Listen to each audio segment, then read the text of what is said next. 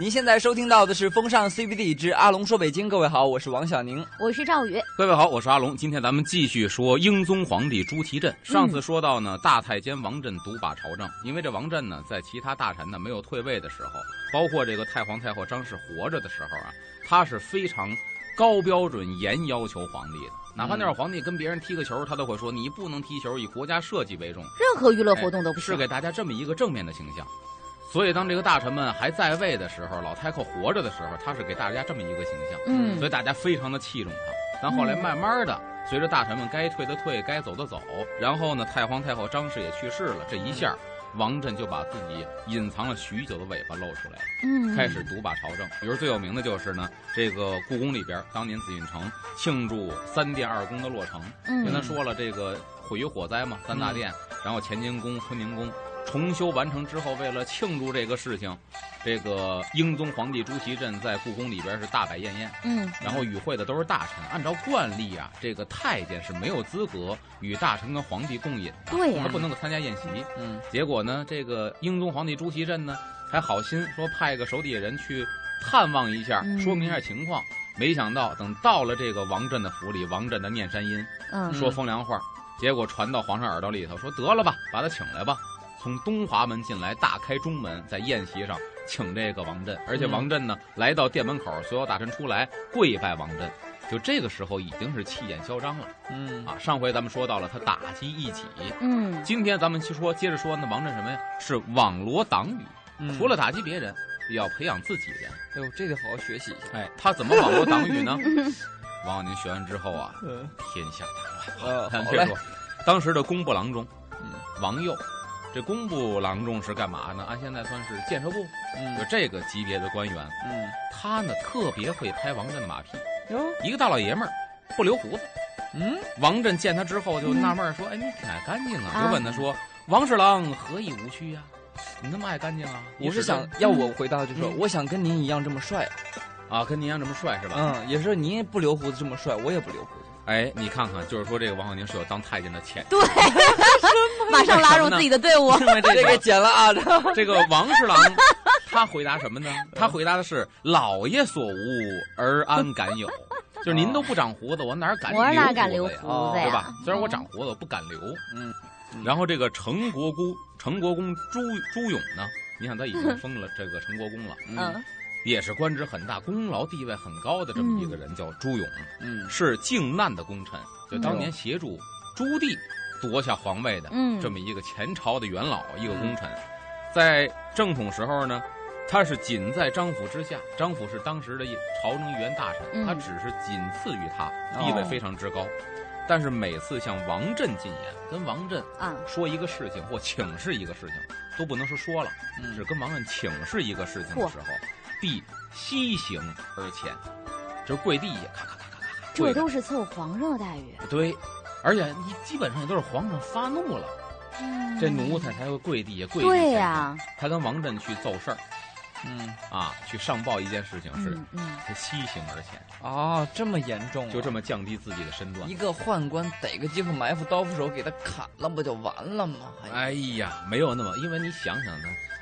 砍他那个刀斧手，没准就是王振自己的人哦。你刚撒出风去，咱下礼拜准备宰王振啊，这礼拜你就死了哦，轮不着你宰他，你就先完了。嗯，这个江南巡抚叫周晨，嗯，这人也有意思，这马屁拍的非常非常的到位。来学习学习。王振，咱不是说了吗？有私宅。嗯，三大殿落成之后宴请，没请他，所以派底下人呢去私宅慰问王振。嗯，前面不是说到了吗？嗯，他这私宅刚建好的时候。就说到周晨，送给了王振一样礼物哦，这个礼物是甚得王振之欢心。嗯，你想想，如果说，比如我们搬新家了，或者赵宇搬新家了，嗯，王小宁作为你，你会送一个什么礼物能可心缝的让他高兴？那次搬新家了，王小宁不送了吗？两袋羊肉片儿。呃，要是我送的话哈，嗯、我能给他送一个。嗯，要么类似于这种就是牌匾碑歌功颂德，嗯、要么我就给他送一个比这个皇上的那个龙椅小一点这么一个，我给他做一个类似于就是比如皇上是九条龙，我给他搞一个八条龙的椅子，嗯，让他高兴高兴。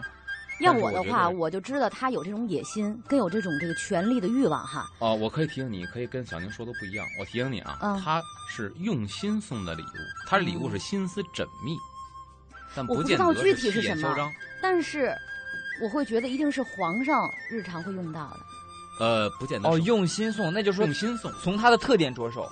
王振这个人，他身份是什么从？宅子着手。宅子啊。我再提醒你，从宅子着手，宅子着手的话，送一个匾。不是匾。不是匾我告诉你们吧，送了一块地毯。哎呦，你要想啊送这块地毯不算完，嗯，它是铺到地上一试呢，分毫不爽，一丝一点不带差的。嗯地毯的面积跟堂屋的面积可丁可卯，这说明什么问题？他对他的住处很了解。对，是用了心思去勘察他的住处，嗯而且不可能到人家去拿尺子量吧，嗯你甭他目测爹量吧，所以目测是多么用心，哇送了一块分毫不差的这，也是人才啊！所以是用心，所以做事提醒我们要用心。是的，嗯，这样王震才会觉得你把我当个事儿，哦，特别重视我。你重视我，对，所以对才夺得了王震的欢心。嗯。而且王震呢信佛，嗯，很多太监都信佛。嗯，要我就是说呢，假慈悲。嗯。啊，不见得是真真是有那善心，嗯，但可能就为了自己赎罪，说这辈子本身六根不全了，希望到那边之后呢，再转世投胎能是个全乎人。所以很多太监信佛。嗯。这个周晨呢，就铸了一尊纯金的观音菩萨，嗯，送给了王震。嗯纯金这个也特别的，怎么说呢？这也是一个手法。嗯就你你能说它是贿赂吗？嗯哦，他用的又是你信仰的东西，但凡是金佛金菩萨，你能说是贿赂吗？不能。嗯，它又是纯金的，嗯这特别好听，对吧？嗯我们以黄金装佛身是佛经上有记载的。我送金的不是为了贿赂您，我是对菩萨敬重，所以说黄金装佛身，您拿家供着去吧。真是挖空心思。嗯嗯呃，就因为得得了这个王振的欢心，所以呢，咱说周晨这个人嗯不是一个坏人。嗯为什么呢？这话锋一转，因得到王振欢心，所上奏章，朝廷批答无不如意。就是他上的东西、上的表、上的奏章，嗯所批复回来的都是比较按照周晨的心思给批复的。嗯，就我报什么，基本都能通过。嗯，所以以这个事情，周晨才干了很多利国利民的好事儿，哎呀，曲线救国。嗯，还真是嗯这个人是个朝廷里面需要这样的人。嗯嗯方式方法就有勇还得有志。而且呢，后边这说到王震呢，还有什么？就是跟他吃饭。咱啊说过，好像哪个外国那谁来着，卖那个晚餐，跟他吃一次饭花多少钱？哦，那个股票大王呃，巴菲特，巴菲特。巴菲特的午餐。对，嗯殊不知其实明朝就已经有了王振的午餐了。哇哦，什么价格呢？咱们什么价格一下，下一好场回来说。欢迎回来，这里是风尚 CBD 之阿龙说北京，各位好，我是王小宁。我是赵宇。大家好，我是阿龙。刚才咱们说到王震呢，就跟这个巴菲特一样，巴菲特卖午餐嘛，对吧？跟他嗯吃一份饭多少钱？早在明朝，王震也卖了王震的午餐，也是明码标价，上面写的什么呢？馈赠金者百金者得见一面，黄金一百两，嗯，嗯，你能跟王震见一面？黄金一百两必，须是呃官儿啊，还是老百姓也行，乡绅也行。乡绅也行，嗯只要你有钱就行，大财主、大官都可以。哇塞，嗯他好会经营啊。说白了，不请你吃饭，喝个茶，坐一会儿啊，这是这个待遇。嗯然后呢，千金者可收一餐，一千两金子，吃顿饭的功夫，你能在他们家跟他吃顿饭，一哇千两，一千两金子，嗯一时间官员纷纷解囊，寒风四起，就为了能够跟王震吃顿饭，大家全都花这个钱。嗯说白了，就是我花这个钱见完了王震，我还能把钱赚回来。啊，明白天下没有赔本的买卖，嗯，他能给我高官，有了高官，我自己可以谋后路。嗯嗯我花了一千两金子，王震给我一官，我在剥削百姓，我能得两千两金子，等于是借着这个吃饭的机会对套近乎，然后给自己机会。对，嗯，所以你想啊，本身这帮官员见王振贿赂的黄金从哪儿来的？搜刮地皮啊，嗯取之于民呐、嗯，然后王振呢，高兴了，拿了他的钱，再给他封一高官，这个人官儿更高了，嗯他下边干的是嘛？还榨是更多的。钱。嗯，所以整个社会是越来越完蛋，让王振搞得乌烟瘴嗯气。恶性循环。这个时候，大家在想，王振这么做的风生水起，金銮宝殿还坐着一皇上呢，难道他就不管事儿吗？所以咱把画风转回到啊这个朱祁镇的身上。英宗皇帝朱祁镇，这个时候呢，少年朱祁镇十几岁一孩子，嗯青少年呢，对吧？在深宫当中正好逍遥自在。所以这会儿说一个题外话，什么题外话呢？很多太监左右皇上用的招儿，几乎都是如出一辙。不是不让你去管理朝政，嗯不是不让你批奏折。这样的话呢，我有意篡权，这个罪名就大了。嗯，我得让皇上你自己不愿意批奏折，哦，我才顺理成章的帮皇上分忧，老爷好名儿吧。就是教坏小皇帝呗。所以怎么教呢？他们基本会用到一个方法：嗯皇上玩的正高兴的时候，啊，不早不晚，皇上没事儿，我不报事儿；皇上快睡觉了，我不报事儿。嗯正跟那玩儿呢，正高兴呢，皇上臣有本。你想一个孩子玩到兴头上，他会什么样？就像现在烦死了。对对对你这弄不得你看着办吧。嗯一次、两次、三次、四次，长此以往，嗯哎呦，这个权力可就交给王振了。啊，他永远在皇上最高兴的时候玩的时候他可，真会设嘿计。嗯然后他落了一个为国分忧、嗯为君分忧。嗯咱接着说他，说逍遥自在，也他是也真不知道外边到底发生了什么事情。嗯皇上也不是说这个装糊涂，他真不知道，而且呢，他也真不想知道。是因为他觉得岁数太小了吧？岁数小，嗯还一个呢，他极度的信任王振，交给你我特别放心，我就安安稳稳在后宫，我自己玩自己的，过小日子就可以了，嗯也不想知道外边发生什么呢。嗯所以他呢，信任的是王振的忠诚，嗯因为王振在老太后死之前确实表现的忠心耿耿。嗯嗯嗯哎，而且呢，他是和王振真有感情的，这种嗯感情是王振从小带他对对对出来的那种感情，啊，这是真实，所以这最可怕了。他的一个对朋友真实的感情，这个感情他是真实的。在他眼里，王振是一个富有才干，并且是忠诚勤恳的这么一个人。嗯所以王振呢帮他处理朝政，他特别的放心。嗯在正统十一年，公元的一四四六年正月的时候，这个皇上下令任命王振的侄子王林当一个官儿，嗯就是锦衣卫世袭指挥千事。这个千事千代表全部的意思，嗯嗯就是说白了，你就是锦衣卫大拿。嗯，这个人是王振的侄子哇，啊，自己的亲侄进派，安插到了朝廷里边。因为咱知道锦衣卫是干嘛的？锦衣卫是说白了皇上的贴身的一些护卫。嗯，嗯贴身护卫机构。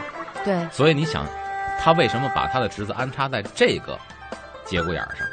能够想到因为他想探听更多的那个消息，这是第一，没错。第二呢？也能更第二他可以进一步控制皇上。呃，他可以拿来就是就是威胁那些不听话的大臣。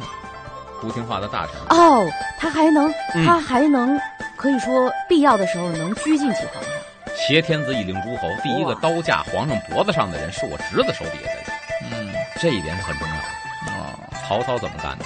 挟天天子以！令诸侯，对吧？皇上就是一傀儡，嗯说白了，他就想把皇上架成一个傀儡。嗯，整个朝廷归自己所把持，但是太监当皇上，名不正言不顺。对呀这样的话说白了，他就是第二个皇上，隐身的皇上。嗯嗯，哎他安插在这儿了。在这个敕书当中说呢，这个敕书是谁写的呢？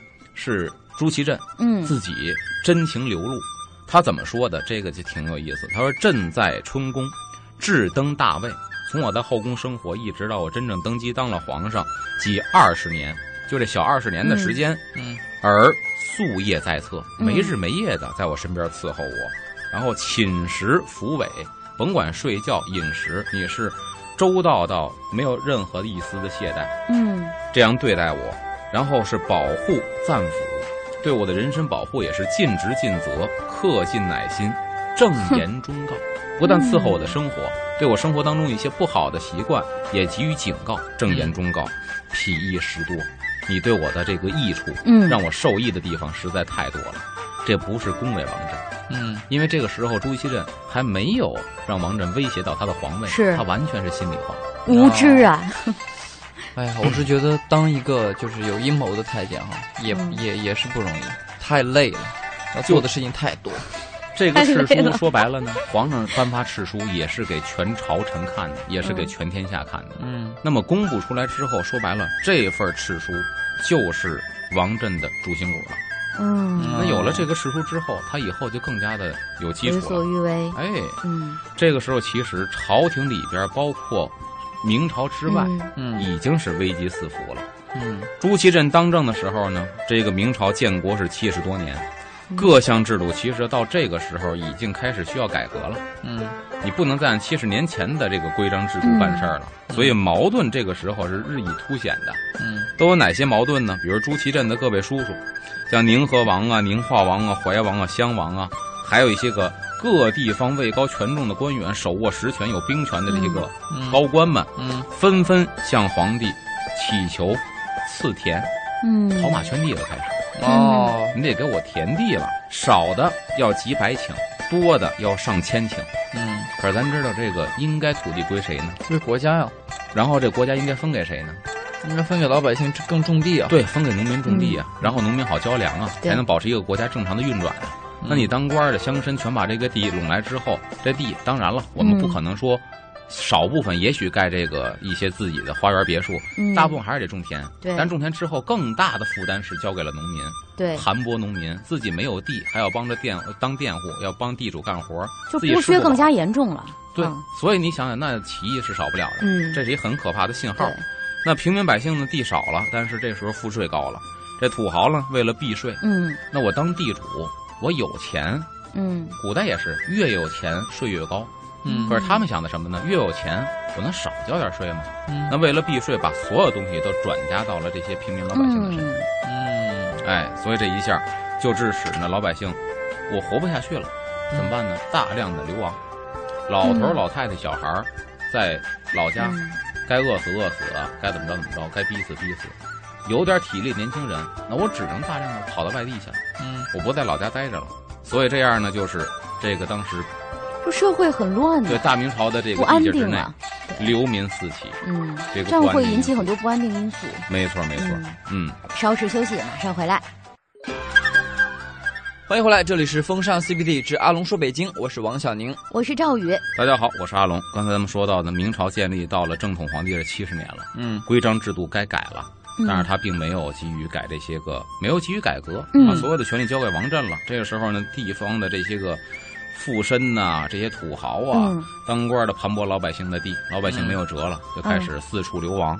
有一个事情就是正统九年，公元的一四四四年，山西有一个柴夫，嗯说白柴夫砍柴为生的嘛，是这樵夫叫王焕，还有他名字的记载。嗯，这个人就是实在逼得没辙了，所以干出一个非常惊人的举动，就来北京了，闯长安右门。这长安右门他要干？嘛？就说白，闯皇城。嗯长安右门基本上在现在哪儿啊？就是对着中山公园儿大门的这长安街上，嗯当年是有一个门的。那边呢，劳动文化宫前面也有一个门，长安左门、右门，嗯这属于皇城禁地，闯长长安右门。然后呢，喊我处百姓饿者饿死，逃者逃尽。嗯，我们老家的老百姓，饿，要不然就饿死了，要不然就逃亡了。对，嗯，所以以此要求面圣，嗯我得见见皇上说说这个事那。他哪有机会面圣啊？啊，朱祁镇这个面圣也没用。表现的特别特别让老百姓寒心。嗯嗯你应该管，嗯退一万步讲，你再次点，你可以不管，给点钱打发回去。他不会把他杀了吧？下锦衣卫狱，给下到锦衣卫大狱了。嗯嗯，当然又跟前面联系了，锦衣卫大狱的总管是王振的。哎，呀，嗯当然这个事情是王仁一手造成的。嗯你说他能像这么好得了吗？他的下场？跑到北京来告状的这个老百姓，嗯，那确实下场非常之可怕。嗯所以说，当时社会和这个政治制度是何等的昏暗。嗯于是呢，这时候各地起义了，而且呀，嗯不光是老百姓内忧，致使外患出现呢，嗯也跟这个盘剥土地有关系。嗯军田多被军官豪门占用，嗯，军田不等于老百姓的田，嗯为什么？他要养活当兵的，对，嗯当兵的吃饱才能打仗，军田被土豪给占用了。嗯这个时候呢，当兵的多有逃走，我的天，太危险了！一个国家的涣散了。啊，军队都没了，就是从上到下，这个一个祖国想要就比如说呃繁荣昌盛，它需要好像一代、两代、三代人努力上去的。但是如果是土崩瓦解的速度，真的是很惊人的非常，之快，一代就手上就能毁掉。所以，军人多有逃走。正统十三年（一四四八年），兵部奏报，我觉得这个奏报呢，很耸人听闻，但是特别可笑。嗯。嗯逃故士卒，连逃的带死的六十六万名，嗯。嗯山东某百户所的一百二十名士卒，嗯，一小地方说白了就一小哨所，嗯。有一百二十个兵，嗯。最后逃的剩几个人？你来猜猜，这特可笑，三个。多了，啊，一个。一个，最后就剩了一个了，一百二十个人，就是那个领导嘛。一个哨所剩了一个，不是还不是就是一个当兵的，哦一个小士卒，嗯，可能那哥们儿属于太实诚，胆儿太小了，没敢跑，就剩一个了，没有逃亡太。危险。然后呢，也没亏待他，当当官的一看，哟，还剩一当兵的没逃，来我这儿吧，给我当奴才，当男保姆了给。这一个也没留下，嗯而且武器装备呢也非常令人堪忧，不光是数量少，而且这个质量也非常差。嗯嗯那么军队呢也长期的不操练了，嗯你就想想，面对这个蒙古瓦剌部的大举入侵，嗯这个时候明军溃败在所难免，可以说是已经是历史注定的了。啊所以下边咱们就非常顺理成章的引到了英宗皇帝当政的时候非常著名的历史事件——土木之变。这个蒙古人呢，被太祖朱元璋当时赶回了这个大草原，嗯。但是潜在的势力一直骚扰这个明朝的边境，嗯。也让当皇上的不胜其烦。所以太祖皇上呢，对北方加大了这个镇边的力度，一直到这个成祖朱棣嗯。五次亲征，咱说到又把他自己的亲兄弟呢从北边的战线拉回来，嗯。自己镇守燕京，在燕京就是现在北京建立首都，嗯，都是因为对这方面的这个一个方面是他当燕王，嗯地形比较熟悉；第二也是对北方的势力是自己非常担心的，嗯，派谁来看守他都不放心，所以自己来镇守这儿。可是这也没有安定下来。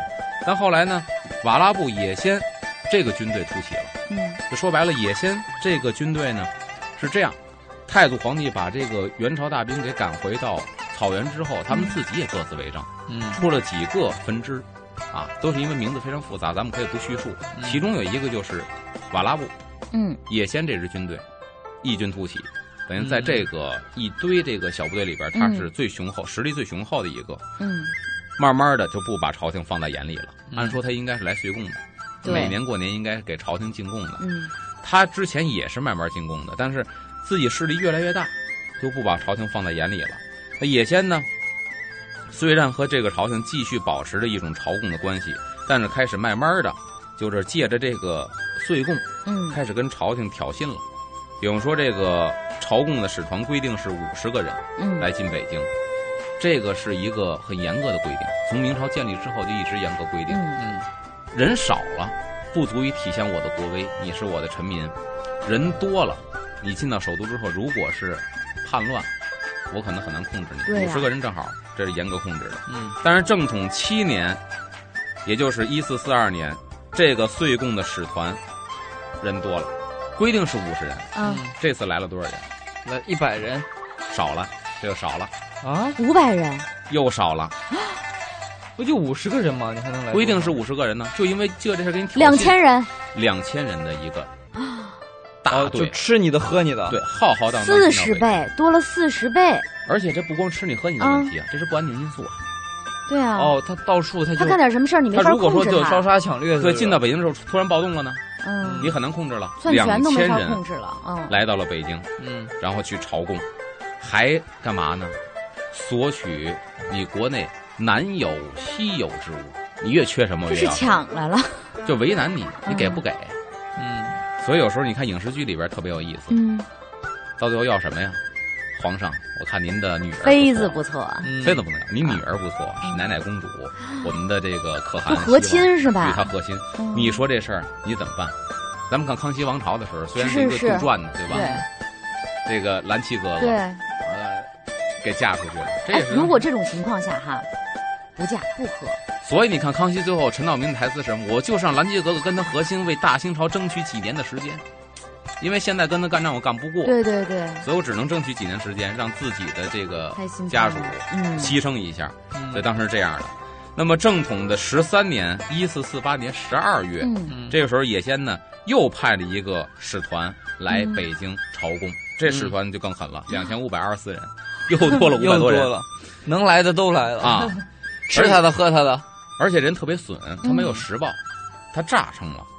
他炸成多少人呢？三千五百九十八人。他来了两千多人，他炸成三千五百多人。这边你看那个招待所安排好了，哎然后这个食宿也定了，是不是？然后连景景景区门票都买了，然后结果来的人一下子你看没到那么多人，嗯全浪费了。这个呢，你说的这个有道理，其实没有浪费。嗯为什么？他带了三千多人来，他的目的不是为了说暴动来了，嗯。或者说政变来了。嗯。嗯，他的目的呢，就是为了叫什么四个字：冒领赏品。哦。嗯，我哦人多我多领点儿。对。你给我三千五百人的赏品，我们两千多人分。嗯。哦。他为了占这个便宜，哎，我喜欢这个思路。好我们看看时间，稍事休息一下，一会儿回来接着听阿龙说。好，欢迎回来，这里是风尚 CBD 之阿龙说北京。各位好，我是王小宁。我是赵宇，大家好，我是阿龙。咱们刚才说野仙部呢来到北京来这个岁贡，嗯对吧？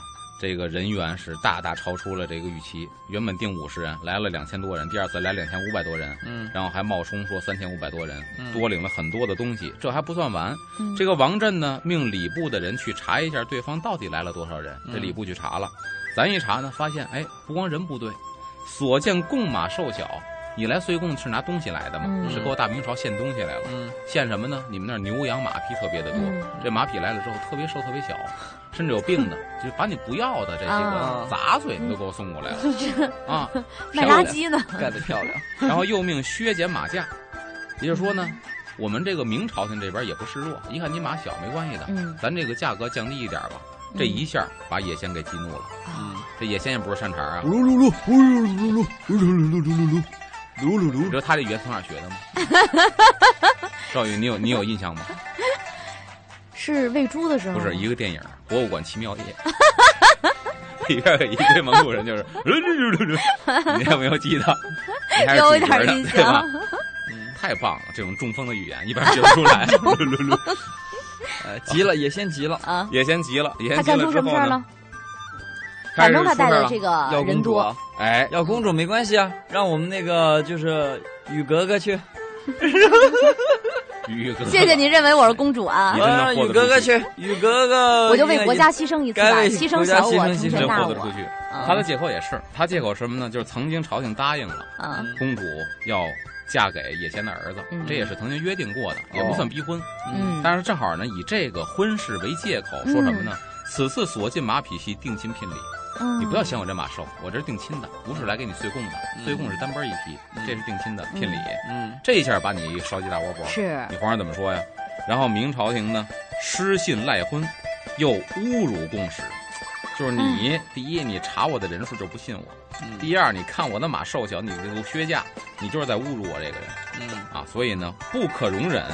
最后四个字：绝技起兵。嗯拿这当一借口，开始就干起来了，打吧！嗯啊，这时候开始土木之变正式爆发了。哎呀，真是那雨格格就耽搁了，就没关系没关系，这一去不知是吉是凶啊，嗯没准就当了人质了。是正统十四年的时候，一四四九年，这个入夏以来，然后京城呢就传言要打仗了。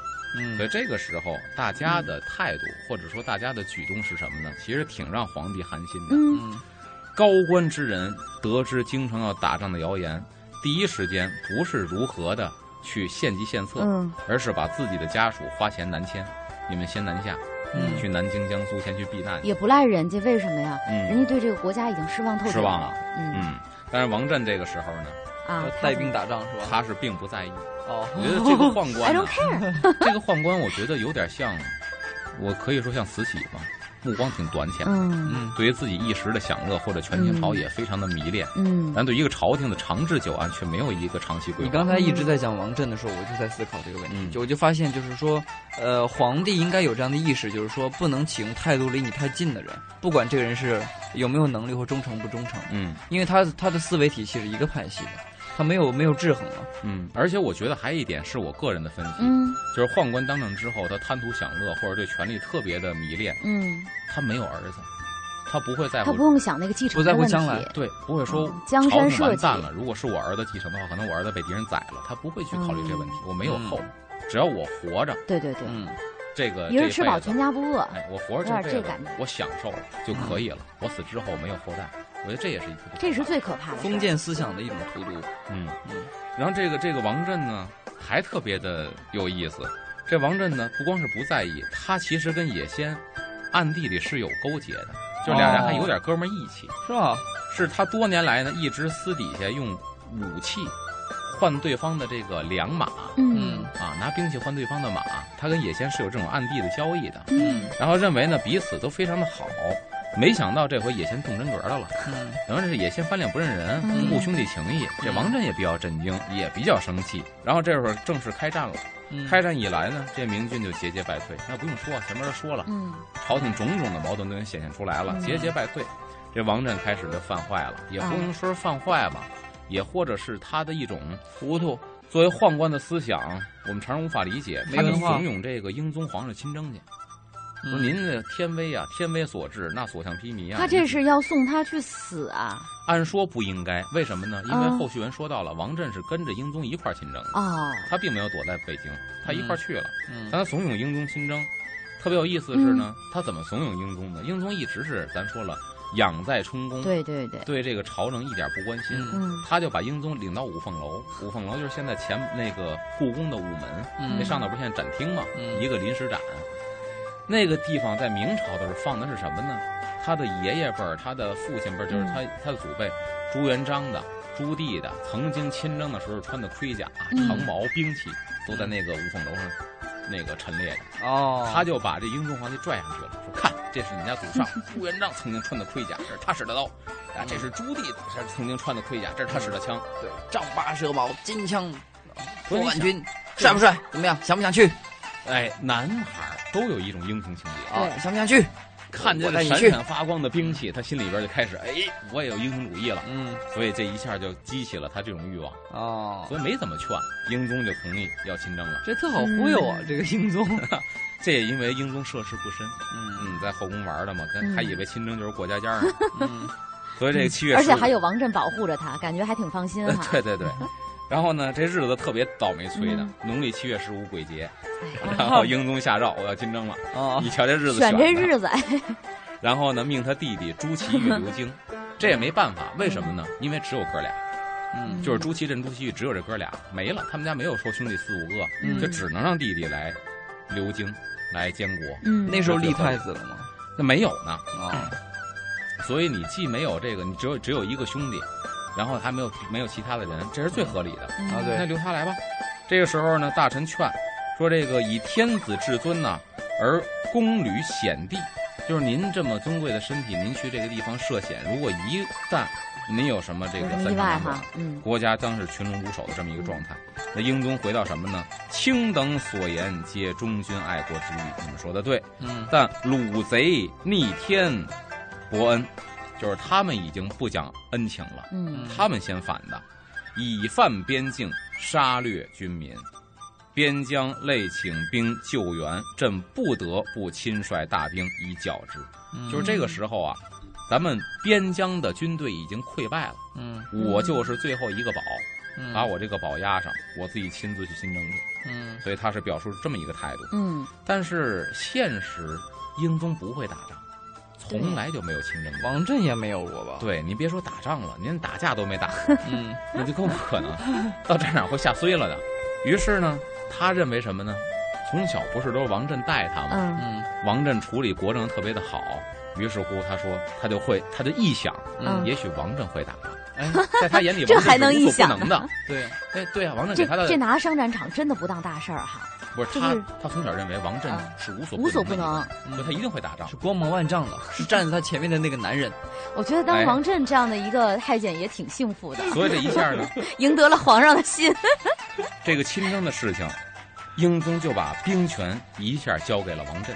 嗯兵权都交给他了，打仗打得好不好单说，但这一下王振可以一意孤行了，大权在握，嗯所以就引发了后边一系列的事情发生。这就更可怕了。嗯，对，但是后面一系列的事情会发生什么样的嗯精彩的波折呢？嗯，我们今天的时间是不够了，但是下一期一定会请阿龙给大家细细讲解，敬请期待。